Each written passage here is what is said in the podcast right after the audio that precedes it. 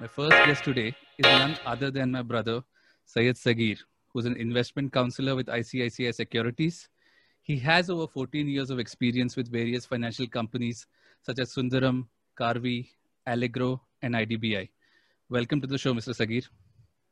Thanks so much, Sunmesh. Thank you so much. Yeah. So the first thing I would ask you is, for a person who's working and investing just for tax and saving purposes, what advice would you have for him? Where should he really start? Yeah, I would turn the question around. I would first ask, like, do you only invest for tax purposes, right? Because that's been the tendency amongst most of the younger generation that ATC comes to mind and people just invest for the sake of saving some tax. Correct. That's the end of it. People don't track their investments and the next year the cycle repeats. Correct. So I would say that's not the way to look at it. Look at investment as something which can really transform your life. You know, so that's how I would go about it. Okay. That brings me to my next question. There's no right or wrong age to invest or start investing in things other than tax saving purposes, right? So how would you, what would you say is the right age to kind of start? The earlier the better, but it's never too late, right? So if KFC could be founded when Colonel Sanders was 60, I mean, even if I'm in my 40s and I've discovered the beauty of investment, one should do that rather than saying, oh, I've not, invested for 20 years of my life, right? So, or my career's life. So earlier the better, because see, investment is a journey. It's a journey. It's not an end in itself. So someone should not think that, okay, I'll only invest for maybe year 1, year 2, year 3, and then I'll take the money out. You know, it should always be entwined to your habits. So if you're earning, say, 100 rupees a month, say 20, 30, 40, whatever is your comfort, you just keep investing that and build it like a habit, like how you brush, right? Every day you brush. So the same thing you do every month, you invest, you pay yourself first. That's what I call it. I say first pay yourself and then pay your maid and your driver and your, landlord. So that's how one should go about. That's the mindset one should adopt. Right. So if you talk about mutual funds versus, say, somebody who's just purchasing stocks, like single stocks, so how would you classify that, or how would you advise people to go about with their investments? No, that's a very valid question, given that a lot of people today, I mean, with this whole COVID lockdown thing, have started investing directly in stocks. I mean, I invest in stocks all the time.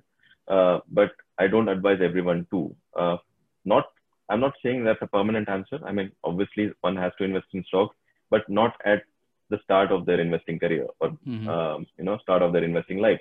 So the best thing to do for someone is to take baby steps, and the thing is to go into a mutual fund. And I'll tell you why, because mutual funds typically are your investment vehicles where a professional fund manager manages money on your behalf for a very small fee, which is inbuilt into the NAV.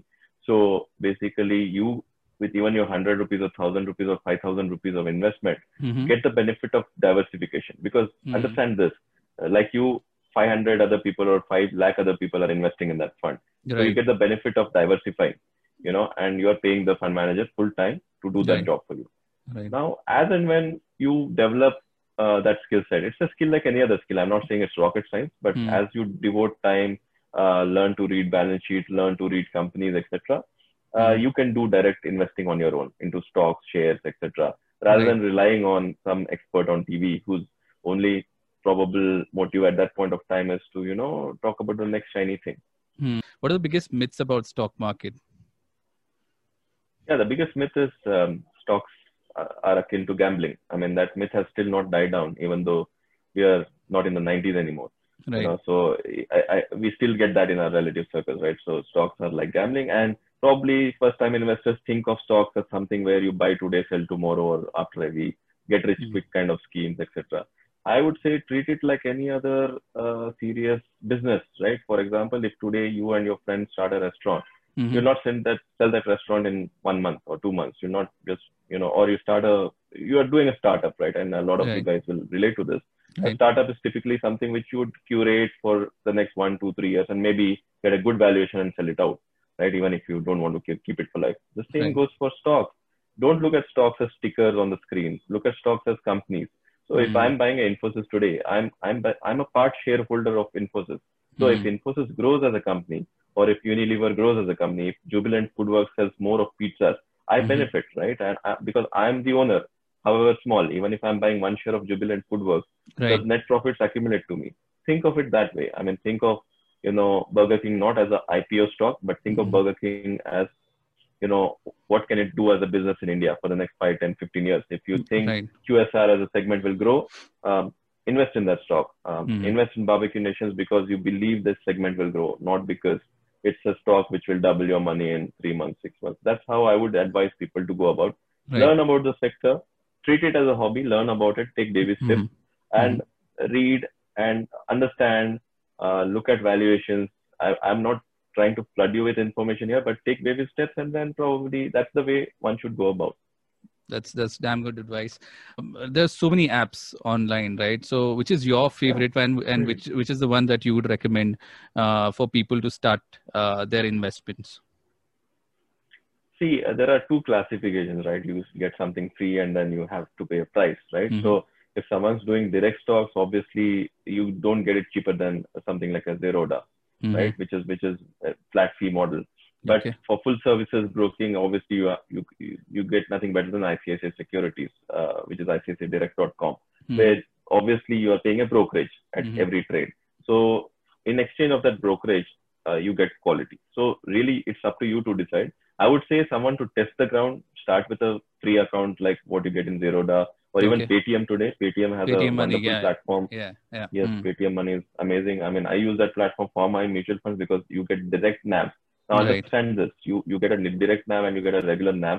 So in a regular NAV, basically you end up paying certain part of your returns as commission to the agent. Whereas direct NAVs are something which you go directly to the asset manufacturing company, which is the manufacturer. So there's no intermediary. So Paytm Money and the likes provide that platform. Even ICSA does, but to a certain set of clientele. But having said that, someone starting new, it's a good platform. Go to Paytm Money, go to Zerodha. I think that solves your need. And as and when you need more, then probably you can look at other options. Okay. Fair enough. I think Paytm Money and Zerodha, that's really two good options available out. Somebody who's starting off, what channel to kind of subscribe to on YouTube?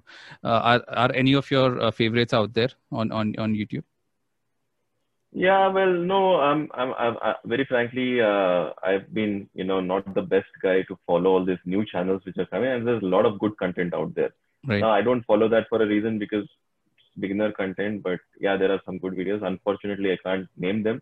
But what I would suggest someone to have a well-rounded experience is not just those YouTube channels. I mean, just generally be aware of news. I mean, I'm saying aware. I'm using that word very cautiously because don't rely only on news. That is only for your awareness.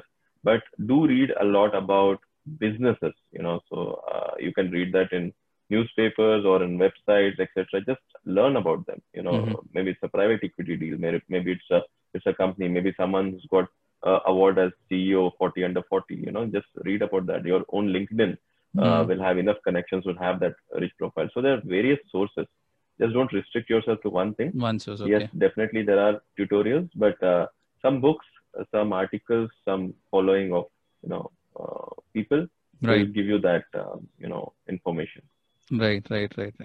Thank you so much, Mr. Sagir. And this has been really helpful for at least people like us who are probably getting into the game a little later, but, you know, better late than never, as they say.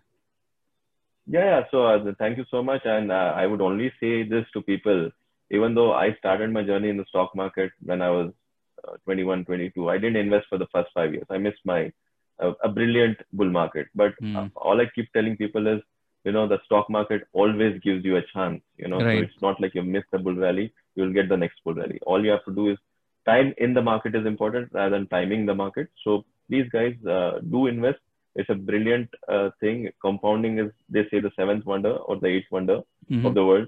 Just do that and be patient.